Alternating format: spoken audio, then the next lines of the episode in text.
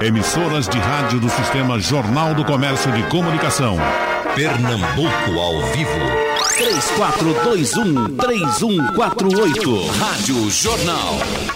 Abrimos o nosso debate, como já foi dito, três professores de medicina para falar do aprendizado.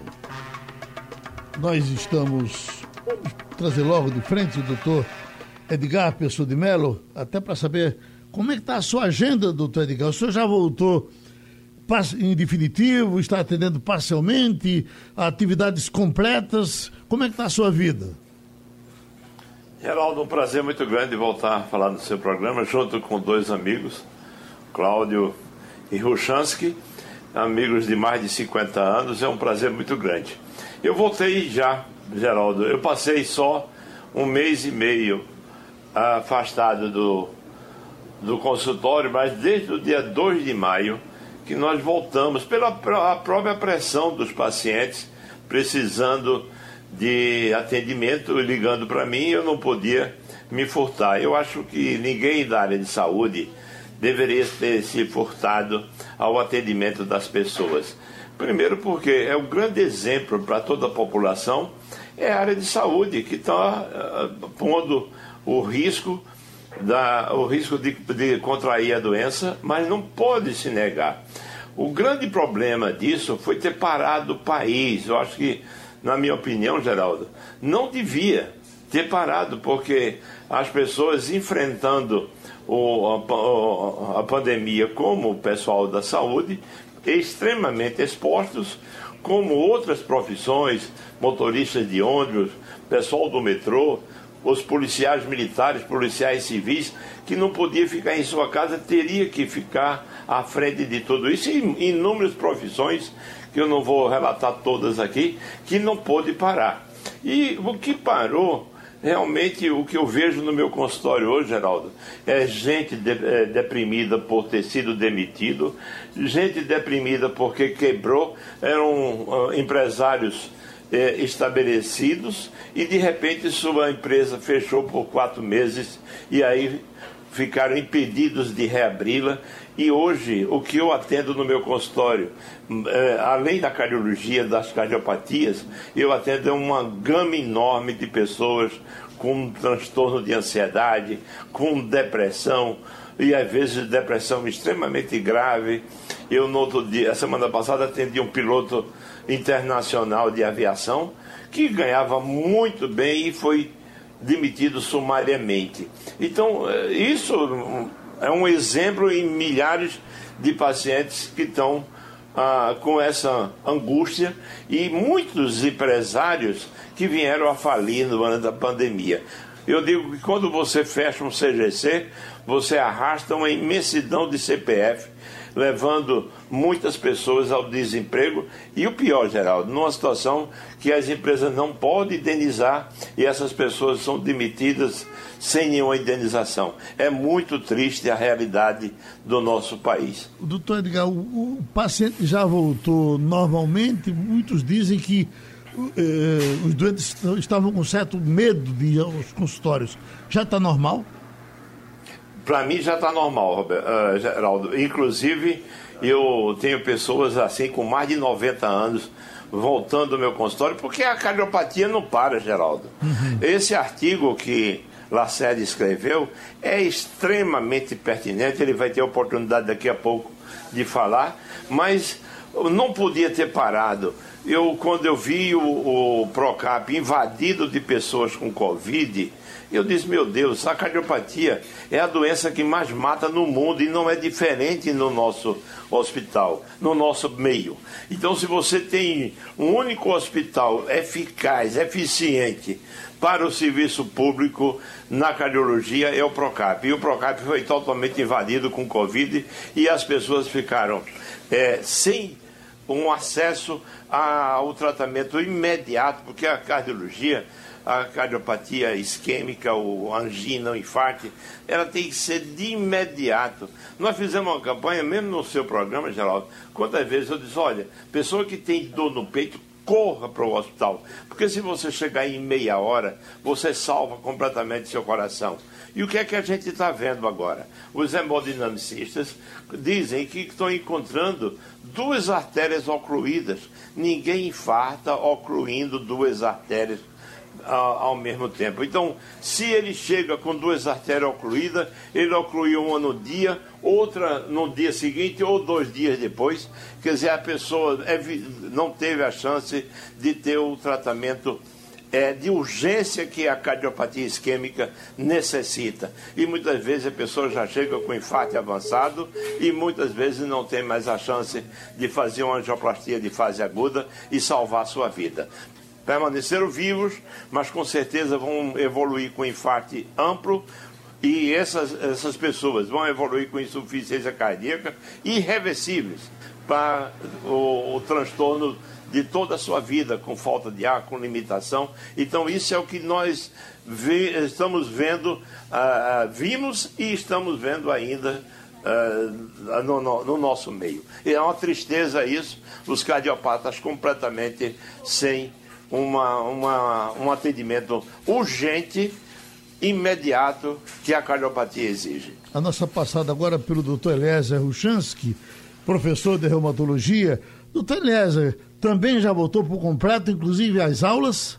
Geraldo. Um abraço. Estamos chegando. Bom dia, querido. Estamos chegando. Prazer também estar com os amigos Cláudio e Edgar de tanto tempo, tantas batalhas.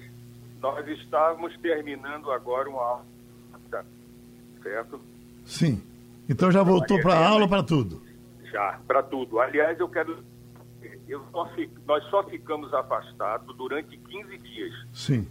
Nós atuamos durante quase cinco meses aqui no Centro de Infusão Imunobiológico, atendendo os pacientes que são portadores de doenças inflamatórias e que fazem uso de fármacos, certo, que são usados também no tratamento da Covid. Certo.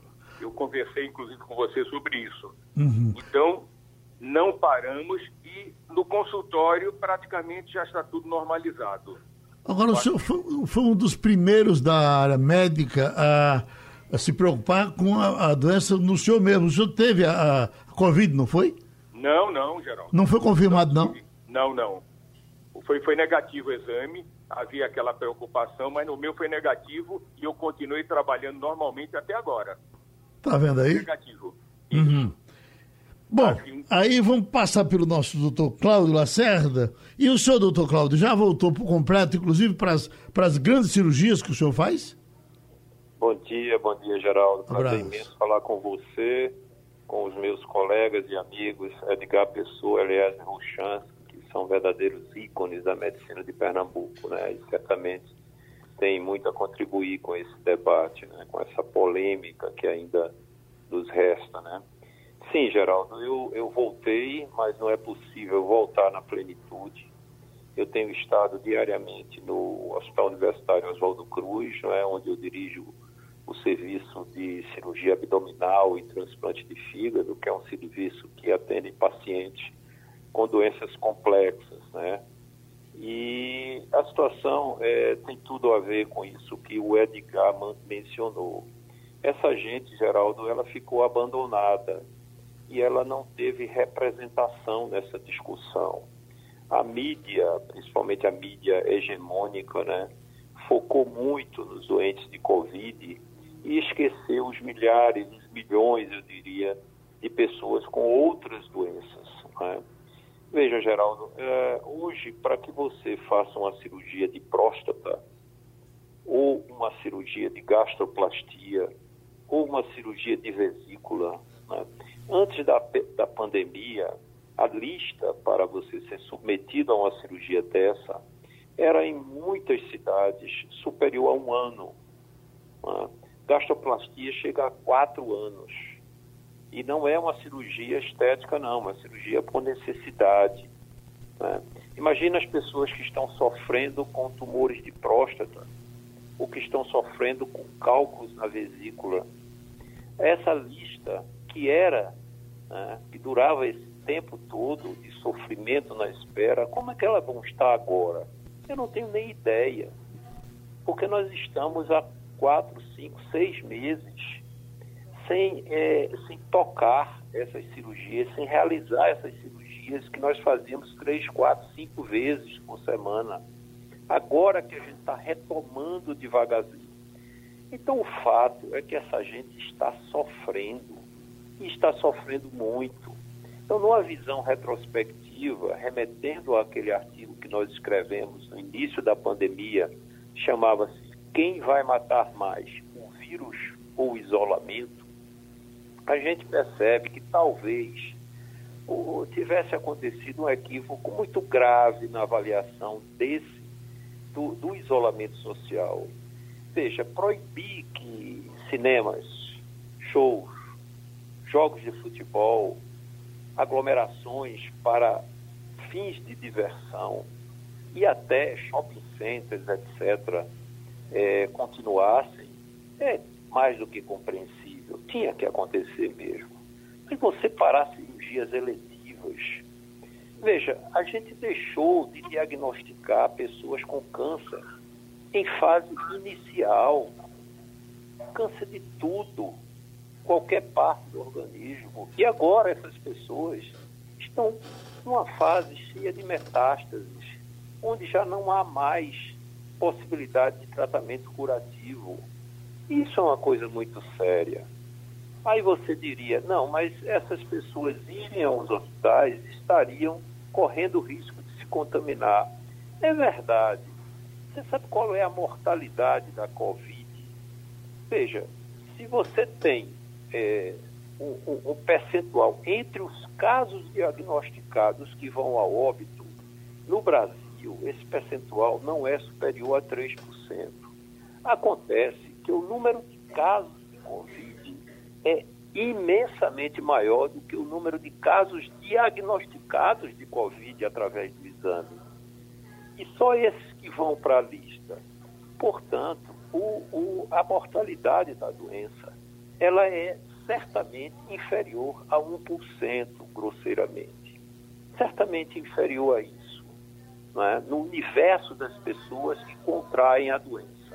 Agora, considere os doentes de doutor Edgar, que são infartados, que são cardiopatas graves, considere os diabéticos, considere as pessoas com insuficiência cardíaca, considere as pessoas que têm tumores considere não só a mortalidade, mas o sofrimento a que são submetidas essas pessoas. Então é muito simples dizer, olha, para tudo, para inclusive atendimento ambulatorial nos hospitais públicos, para cirurgia, para cirurgias nos hospitais públicos, para atendimentos ambulatoriais em hospitais que lidam com órgãos é, vitais, como o coração, como o pulmão, como o pâncreas, como o fígado.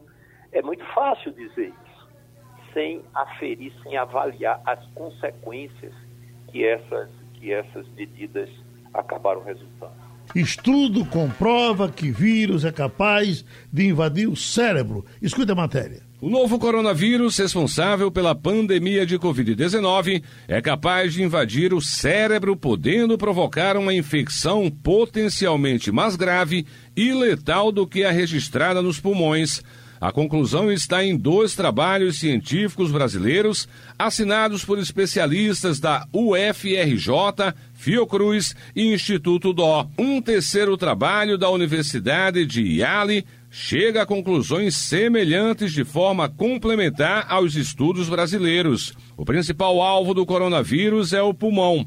Já ficou bem claro, no entanto, que ele também ataca os rins, o fígado, os vasos sanguíneos e o coração, entre outros. Metade dos pacientes apresenta sintomas neurológicos, como confusão mental, ausência de olfato, delírio e risco aumentado de AVC, sugerindo que o vírus ataca também o cérebro.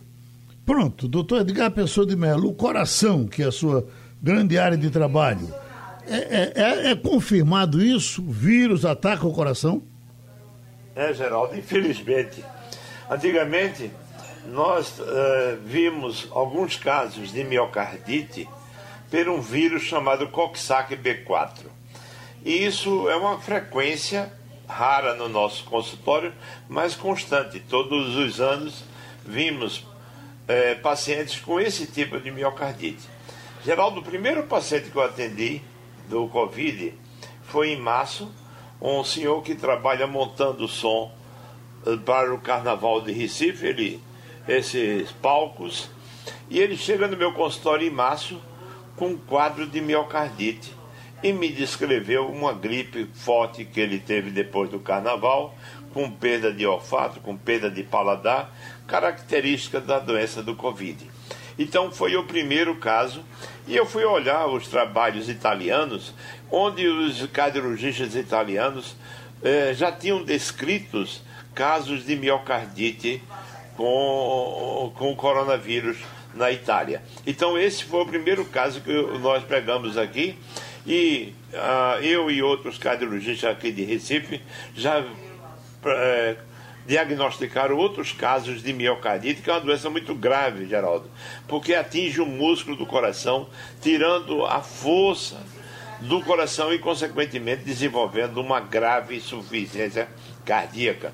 Então, esses pacientes têm um alto risco de vida, mesmo de, depois que passam a fase aguda da doença atingindo o coração como cheio, atingindo a musculatura e essas pessoas evoluem com um grave quadro de insuficiência cardíaca. Graças a Deus, esse paciente está é, é, tá estável hoje, revertiu completamente o quadro de miocardite, mas precisa de um diagnóstico precoce, uma orientação para o controle da insuficiência cardíaca e, especialmente, Geraldo, o diagnóstico se faz através da ecocardiografia, mas principalmente com ressonância nuclear magnética do coração, que dá a verdadeira avaliação do, do comprometimento do coração com a miocardite. Então, isso foi descrito na Itália, na Espanha e aqui no Brasil, várias publicações mostrando que o coração é vítima pela miocardite, que é uma inflamação da musculatura, mas também fenômenos trombóticos, infarte, oclusões de coronária, o que acontece no pulmão com obstrução das artérias pulmonares, acontece também nos rins e no coração, levando ao infarto renal, ao infarto miocárdico e também ao infarto cerebral, que é o acidente vascular cerebral isquêmico. Mas o pior de todos, e é o que mais a gente vê com frequência, é o tromboembolismo pulmonar, que leva à falência da função pulmonar e que muitas vezes é a principal causa de óbito do coronavírus. E o que dizem que depois, inclusive, o camarada se cura, ele, ele se curou da doença, mas em seguida vem o coração atingido como sequela. Está confirmado isso também, doutor Edgar? Está confirmado também, Geraldo, porque a, a, o, o, coronavírus ele lesa o, o interior dos vasos, o tecido que reveste os vasos internamente, que é o endotélio, provocando uma verdadeira endotelite sistêmica. Isso acontece no pulmão, mas acontece também em outros órgãos, como eu acabei de falar, no cérebro, no coração, no rim, na circulação periférica. Você sabe, Geraldo, você já ouviu falar que algumas pessoas tiveram que amputar as pernas. Por que, que amputaram as pernas? Porque a, a, o coronavírus levou à oclusão da artéria que irriga as pernas, por trombose da artéria e, consequentemente, essas pessoas têm que se submeter à amputação. Então, esses infartes, essas tromboses, essas embolias que ocorrem com o coronavírus, ela pode ocorrer em vários lugares do corpo, no cérebro, no coração, nos pulmões, que é o principal, nos rins e nas artérias periféricas, ocluindo as artérias da perna e levando muitas vezes à amputação dos segmentos dos membros inferiores. Deixa eu ir agora para o professor Chansky, para a gente ver se a gente faz uma, uma pergunta casada aí, professor Chansky, porque na área médica, inclusive, nós temos muitos médicos que dizem que os remédios que o senhor usa para tratar os seus pacientes de artrite reumatoide, de lúpus e outros, esses, os, os seus medicamentos funcionariam como uma espingarda de dois canos. O senhor atira na sua doença pode controlar, mas correria o risco, se ele tivesse um problema coronário, dele eh, ter complicações no coração por causa desse medicamento. Eu lhe pergunto, isso é confirmado no, no caso de um paciente seu ter problema coronário? Fica. Eh, ele está fora da. Está na linha? Ah. Do, do, do Dr. Chansky? Doutor Chansky? Ah, então caiu a linha do Dr. Chansky de novo. Deixa eu então deixar essa pergunta para daqui a pouco.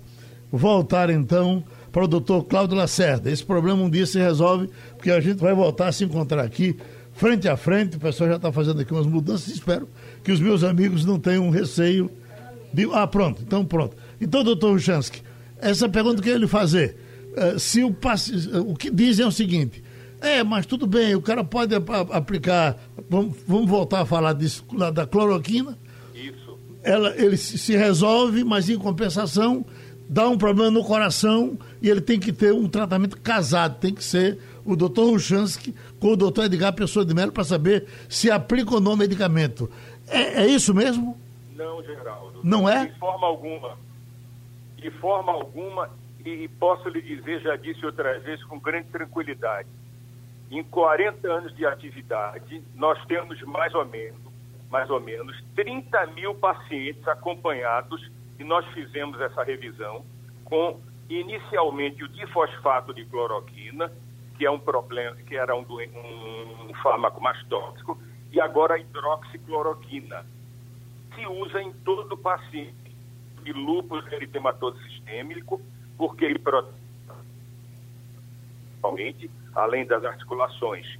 E posso lhe dizer, eletrocardiograma, e nunca tiveram qualquer alteração. E nós temos o follow-up, ou seja, o segmento desses pacientes.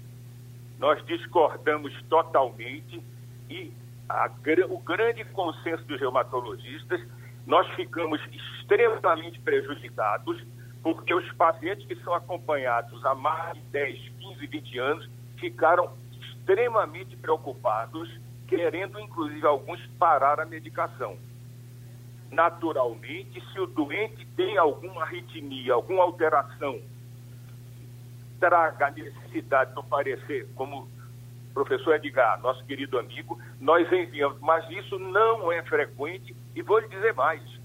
Nós não tivemos nesse tempo nenhum paciente que tenha tido qualquer tipo de alteração. Usamos no lúpus eritematoso sistêmico e usamos no tratamento da osteoartrite em alguns casos. Então, eu, eu tenho que deixar bem claro, já uhum. fiz isso da última vez com você, certo? Em arboviroses, agora, a chikungunya é uma droga extremamente usada e com resposta muito boa. Então, os trabalhos científicos mostram que não é verdade não há uma verdade científica isso que tem sido decantado. Você me provocou no bom sentido no último programa e eu estou reforçando agora aquilo que tem. Esse material tem todo na minha mão e a Sociedade Brasileira de Reumatologia também se posicionou com relação a isso. Os médicos mais antigos, como eu, usam esse fármaco quase que rotineiramente para essas doenças e nós não temos esse tipo de intercorrência. Eu pergunto agora, esse medo que o senhor também andou tão preocupado e pediu até espaço para falar disso, que os seus pacientes. Agora caiu. Os, seus pacientes estavam muito assustados. Esse susto passou? O senhor conseguiu? Totalmente, totalmente.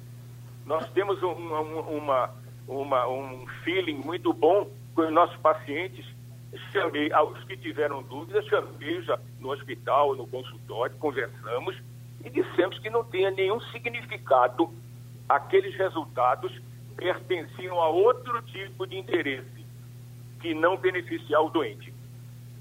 Agora, se você me pergunta com relação ao tratamento da Covid, eu acredito piamente no uso da hidroxicloroquina, da ivermectina na fase inicial está demonstrando científico também, Geraldo. Certo. Mas eu não sou infectologista. Agora, experiência com o uso da hidroxicloroquina nós temos e muito. Tá certo? Certo. Não temos problemas em passar, estamos administrando sistematicamente quando há indicação. Uhum. Pronto, doutor Cláudio Lacerda, o senhor também como professor de medicina, quando se chega numa encruzilhada dessa, qual é a solução? Veja, é, vamos analisar um pouco retrospectivamente. O fato é que no início da pandemia, dois grandes líderes, né, que foram os presidentes do Brasil e dos Estados Unidos, é, anunciaram que a hidroxicloroquina seria uma espécie de panaceia, seria a, a solução para a pandemia, para a Covid-19. Na verdade, não era. Né? O tempo mostrou, os trabalhos científicos mostraram que não era.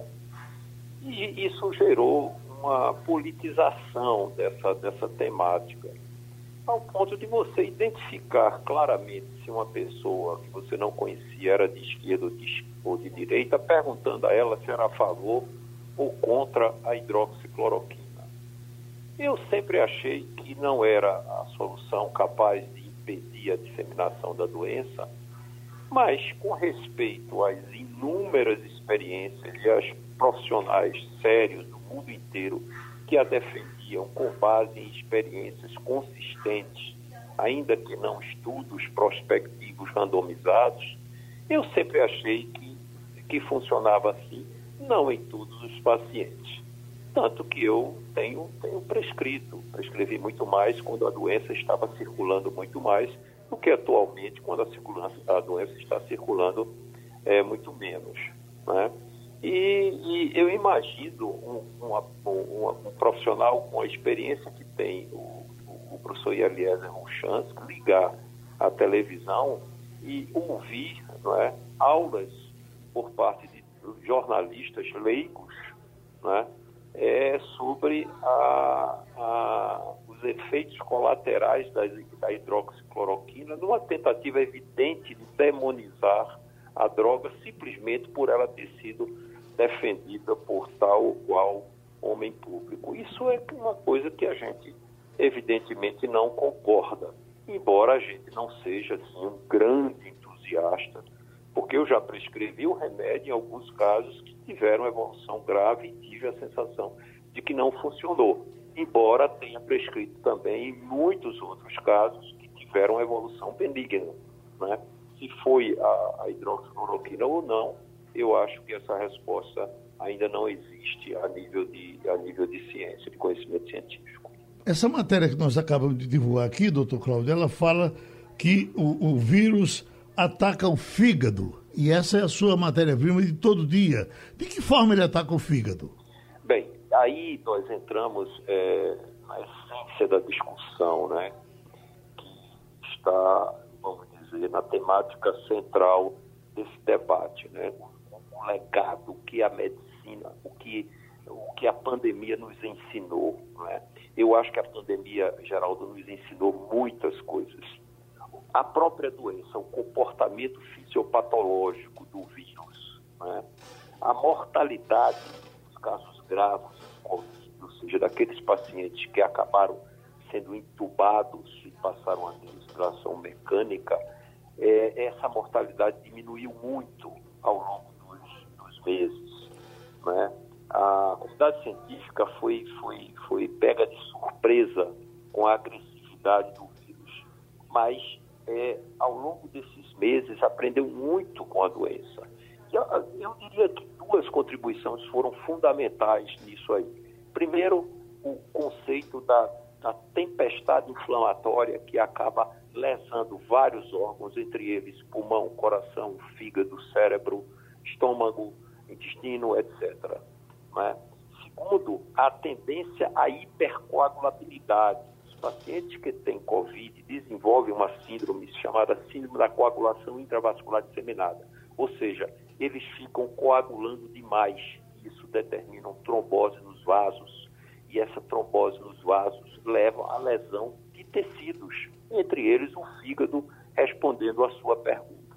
Para combater a essa situação, nessa fase inflamatória, dos doentes que evoluem para esse nível de gravidade, foi incorporado aos protocolos de tratamento dois tipos de drogas que fazem a diferença. E tem demonstrado que fazem a diferença e respondem por essa redução significativa de mortalidade que nós temos hoje, que são os corticosteroides, a dexametasona, que é um dos corticoides defendido pelos, pelos europeus, principalmente os ingleses, tá certo? E a enoxeparina, que é um anticoagulante, que é uma heparina de baixo peso molecular que evita os fenômenos trombóticos a que Edgar se referia, que mata muita gente.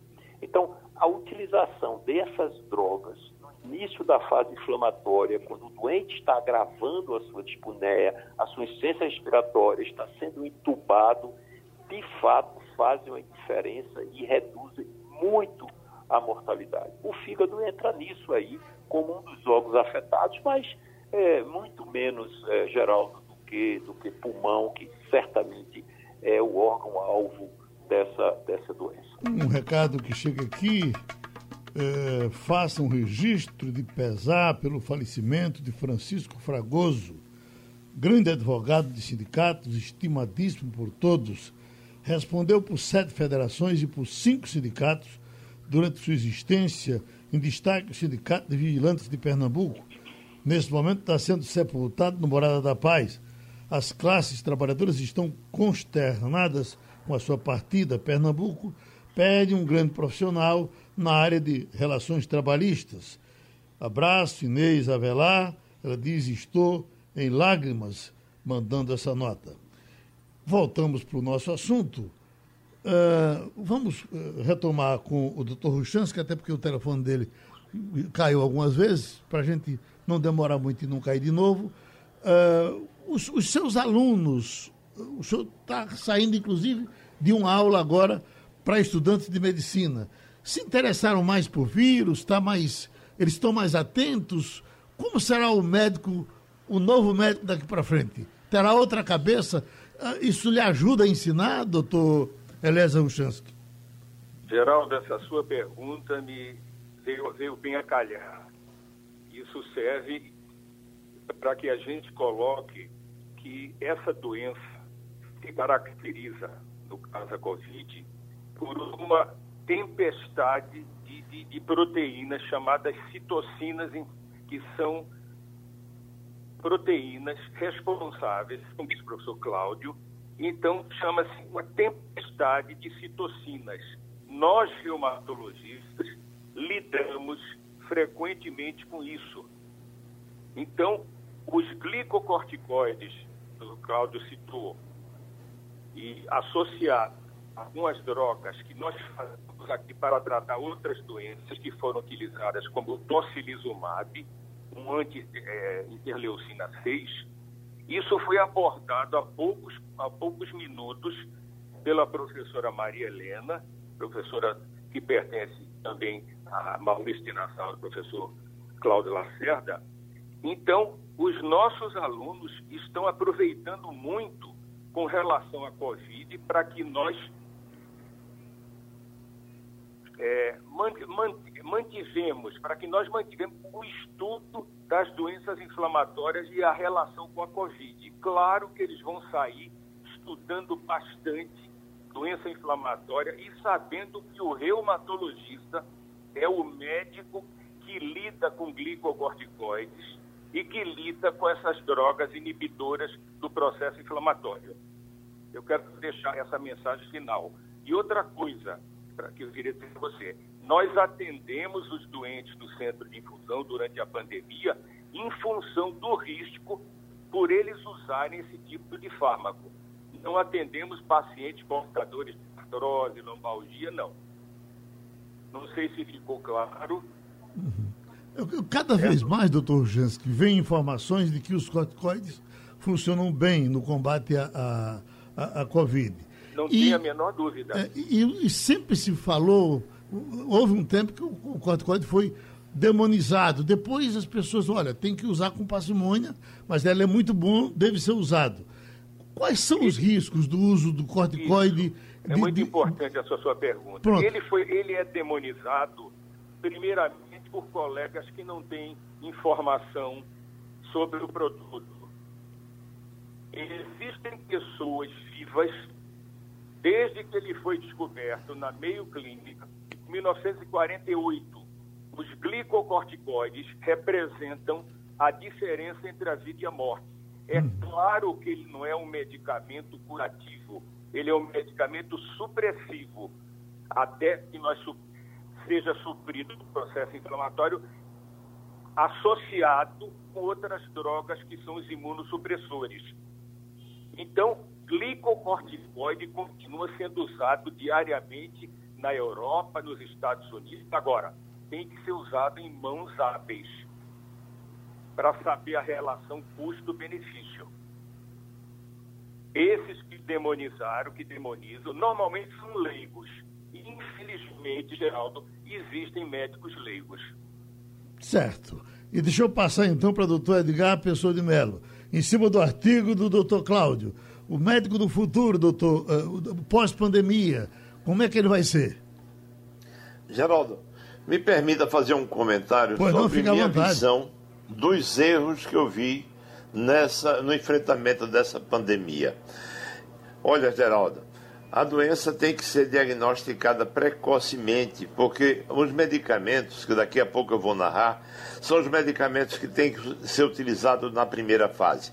Lembra daquele mandeta que dizia fiquem em casa? E as pessoas, às vezes, não suportavam os sintomas, chegavam numa UPA, tomavam uma novalgina, tomavam um Tilenol, volte para casa e essas pessoas perdiam a oportunidade de sobreviver. Porque, Geraldo, na nossa experiência, a utilização de medicamentos que não são é, é, não foram comprovados agora não. Eles comprovado, foram comprovados nos estudos da Zika vírus e, e da chikungunya e também do ebola na África. Esses medicamentos, ele inibe, ele eh, retarda a multiplicação viral, que é a ivermectina, a hidroxicloroquina e a azitromicina. Se o governo tivesse feito uma campanha, aos primeiros sintomas, procure UPA, procure o posto de saúde, procure seu médico ou hospital, e que essas pessoas tivessem acesso a esses três medicamentos, aliados à vitamina C, vitamina D e zinco, que são medicamentos que aumentam a imunidade corpórea, essas pessoas poderiam ter uma sobrevida e se livrar do. Isso é uma coisa que a, a experiência mundial mostra isso. Porque esses medicamentos só agem no primeiro, segundo, terceiro dia. Porque quando o paciente complica com falta de ar, ele já está com o pulmão comprometido. E aí é a fase que o doutor Eliezer falou, que é o corticoide, que o, o, o Lacerda falou também sobre os anticoagulantes e a heparina. Então, isso foi o grande erro e ainda continuamos vendo isso isso, as pessoas deviam ter acesso a esses medicamentos facilmente. E o que é que aconteceu? Esses medicamentos foram confiscados do, do comércio e a classe média passou a ter acesso, porque tem posse para isso, mas a grande população, o povão, não teve acesso a isso e ficou à mercê da evolução uh, dessa doença terrível. Outro erro que que eu quero falar também, aproveitar a oportunidade, Geraldo, é que se parou o país de uma vez. Ah, eu tô, dou um exemplo aqui do nosso estado. Quando se parou, a doença chegou no Recife e no Grande Recife, parou o comércio do Recife. Não só do Recife, mas parou do Pernambuco todo. E quando, depois de quatro meses, a doença chegou em Arco Verde, chegou em Petrolina, Salgueiro e Araripina, eles vão ficar mais quatro meses parados. Imagine um empresário passar oito meses parado. Eu tenho visto aqui em Recife pessoas com quatro meses parados faliram. Imagine essas pessoas do sertão que vão passar oito meses com seus estabelecimentos fechados. Então, esses são os dois grandes erros na condução, na minha opinião, Geraldo, me permita, ah, o grande erro da evolução, da condução dessa doença. Então, voltando ao assunto, que nós não esperávamos jamais passar por isso, né? Ouvimos as histórias da gripe espanhola, que matou um terço da população europeia. Na época da, naquela época, há 100 anos atrás, a população europeia tinha 210 milhões, a população atual do Brasil, e um terço dessa população morreu. Imagina, Geraldo, que é sepultar 70 milhões de pessoas no continente europeu. Deve ter sido uma tragédia a maior da história da humanidade. Mas a gente está enfrentando é, é, Lacerda falou sobre o percentual de mortalidade. É lógico que quando a gente perde um ente querido, e eu perdi dois entes queridos que você conheceu, o nosso querido doutor José Breno, o outro doutor Milton Garré, que partiram, mas uma vida que vai traumatiza todos nós. Mas, consequentemente, a gente tem que enfrentar essa doença, principalmente as pessoas da área de saúde, tem que estar disponível, porque não é só essa doença que mata. Nós, durante toda a nossa discussão, mostramos as inúmeras doenças que não pode postergar o atendimento. Então, isso foi o grande erro que eu vejo. Doutor Cláudio, o respirador, que foi o, o grande tema do começo do combate, a, a, do enfrentamento à doença, ele parece que está terminando menos famoso do que, do que quando começou.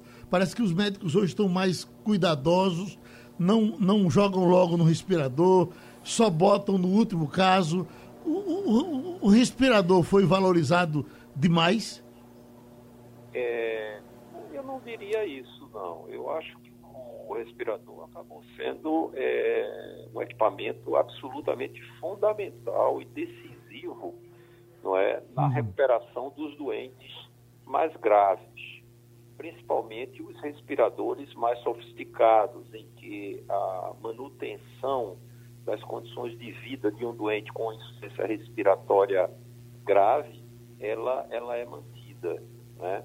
Uhum. Mas eu queria aproveitar é, para, para dizer no que é que eu me fundamento para ter uma visão é, otimista até certo ponto em relação ao legado da pandemia. É, o que fica de positivo depois dessa, dessa vivência tão traumática e tão dolorosa para toda, toda a população do Brasil e do mundo inteiro? É, veja, Geraldo, a, a, verdade é que nós aprendemos muita medicina. E eu, eu estendo isso a profissionais de saúde essenciais, que são é, enfermeiros, fisioterapeutas, nutricionistas, psicólogos. Nós aprendemos muito. Nós saímos dessa pandemia mais preparados para lidar com outras doenças, porque aprendemos muito com a doença extremamente desafiadora, que existe um trabalho de equipe multiprofissional e multidisciplinar. Esse é o primeiro ponto. O segundo ponto é que as estruturas de atendimento à saúde do país melhoraram muito né, por força da pressão da, da, da comunidade, da, da, população, da mídia, não é? a, a qualidade, a estrutura dos, dos, equipamentos hospitalares melhoraram muito. É, nós lidávamos cronicamente com a escassez imensa de leitos nos hospitais públicos, principalmente leitos de doentes graves, leitos de urgência e principalmente leitos de terapia intensiva com a expansão do número de leitos e com a esperança de que esses leitos não sejam totalmente desativados no pós-pandemias, pós nós teremos um problema a menos. Nós não teremos no cotidiano essa luta para conseguir leitos de terapia intensiva. Isso reflete, por exemplo, o desempenho na minha atividade fundamental, que é o transplante de fígado, porque nós perdemos muito, muitos doadores porque simplesmente não há leito de manutenção de doadores de pessoas com morte cerebral. Eles são preteridos em função da necessidade de pacientes que têm chance de recuperação. E com isso a gente perde muitos pacientes, muitos doadores. Acredito, tenho esperança que isso é, seja atenuado em função dessa, dessa, desse aumento de oferta de leitos para o bem de toda a população não só da, da atividade transplantadora. E, finalmente, é, Geraldo, eu, eu acredito num mundo melhor, numa, numa, numa eu, eu acredito numa, numa evolução, me permita até esse, essa visão talvez meio romântica, mas o Brasil nunca passou por uma guerra, uhum. como passaram países que hoje têm é, sociedades icônicas em termos de, de, desenvolvimento social, em termos espírito de cidadania, como são Japão e, e Alemanha, que foram devastadas na Segunda Guerra Mundial. O Brasil nunca passou por isso. Então, quem sabe essa pandemia não tenha sido a nossa a guerra, a única guerra que nós passamos em nosso território. Tem, quem sabe as pessoas não se tornem mais solidárias, mais empáticas, mais comprometidas com o bem-estar dos outros, não é? sejam mais generosos, e isso vai impactar também na, na qualidade da medicina que nós, é, espero, nós passamos a, é, a oferecer para a nossa, a nossa gente, para a nossa população, principalmente essa que nesse momento está completamente des, desamparada em função dessa demanda reprimida, porque durante todos esses meses não tiveram acesso ao tratamento, ao tratamento de saúde. Bom, vamos fechar aqui o, o debate registrando gente que chega aqui pelo painel interativo, o Austin Oliveira, que faz uma, um apelo aqui ao INSS, depois eu vou ler com mais detalhe, porque é longo. Nelis de Arthur Lund, que diz nota 10. Muito bom esse debate, médicos excelentes. Carlos, uh, debate excelente. Consigam uma consulta aí com o doutor Eliezer Ruchansky para minha mãe. Meu telefone está aqui, agradeço demais. Nem que ele cobre um valor uh, uh, mais acessível, pago, mas quero me consultar com ele. Bom, o doutor Eliezer Ruchansky tem consultório na, nas graças, você pode na Madalena. Você pode procurar o nome Eliezer Ruchansky na internet, que você tem com facilidade. Mas o doutor Eliezer também é médico do hospital Oswaldo Cruz. Doutor, doutor Ruchansky, um médico peso pesado como o senhor, para a gente chegar até perto do senhor no hospital público, é difícil? Geraldo, é difícil pelas condições que o professor Cláudio Lacerda conseguiu agora. Nós já temos paciente marcado para daqui a mais de um ano. Há mais de um ano, doutor? Isso. Antes Eu morro pandemia, e não aceito isso, doutor. Não, todos os reumatologistas. tá certo? Eu, meu então, Deus do céu. Mas é claro que se for um caso que tenha necessidade urgente, que seja uma doença do colágeno, que seja uma doença inflamatória, nós teremos todo o interesse em vê-lo.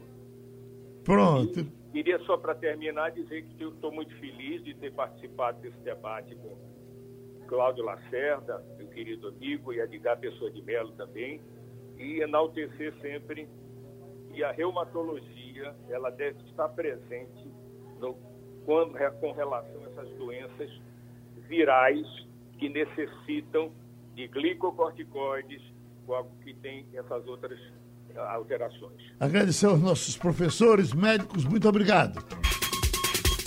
Sugestão ou comentário sobre o programa que você acaba de ouvir, envie para o e-mail ouvinte@radiojornal.com.br ou para o endereço Rua do Lima 250, Santo Amaro, Recife, Pernambuco.